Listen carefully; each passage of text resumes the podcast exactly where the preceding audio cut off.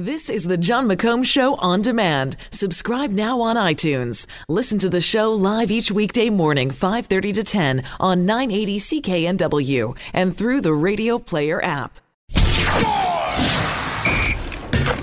Now, Squire on Sports. Now, I know there's been a lot of talk about Vancouver not bending to the will of FIFA and thus being left out of the 2026 World Cup bid. Some people aren't happy. They wanted to be part of the world's biggest sporting event. Other people thought it was about time someone told FIFA, no, you can't have your games and eat our city too. One thing to know the North American bid is not an automatic. Morocco is the competition. And you might think, come on, it's three countries against one, and the one is Morocco. But Morocco has been turned down four times before for the World Cup. It apparently has the support of all the African nations and South America. South America, they say, is supporting Morocco, so Africa backs a South American bid for the 2030 World Cup.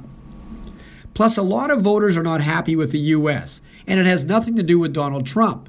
It's because the Americans were the one who investigated FIFA's numerous crimes, and that led to the downfall of President Sepp Blatter.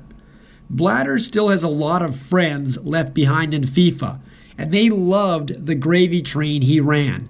And they may like to stick it to the Americans for derailing that train.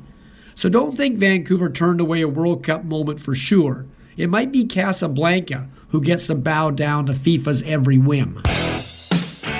Squire on Sports. Catch Squire Barnes tonight on the Global News Hour at 6 and on 980 CKNW.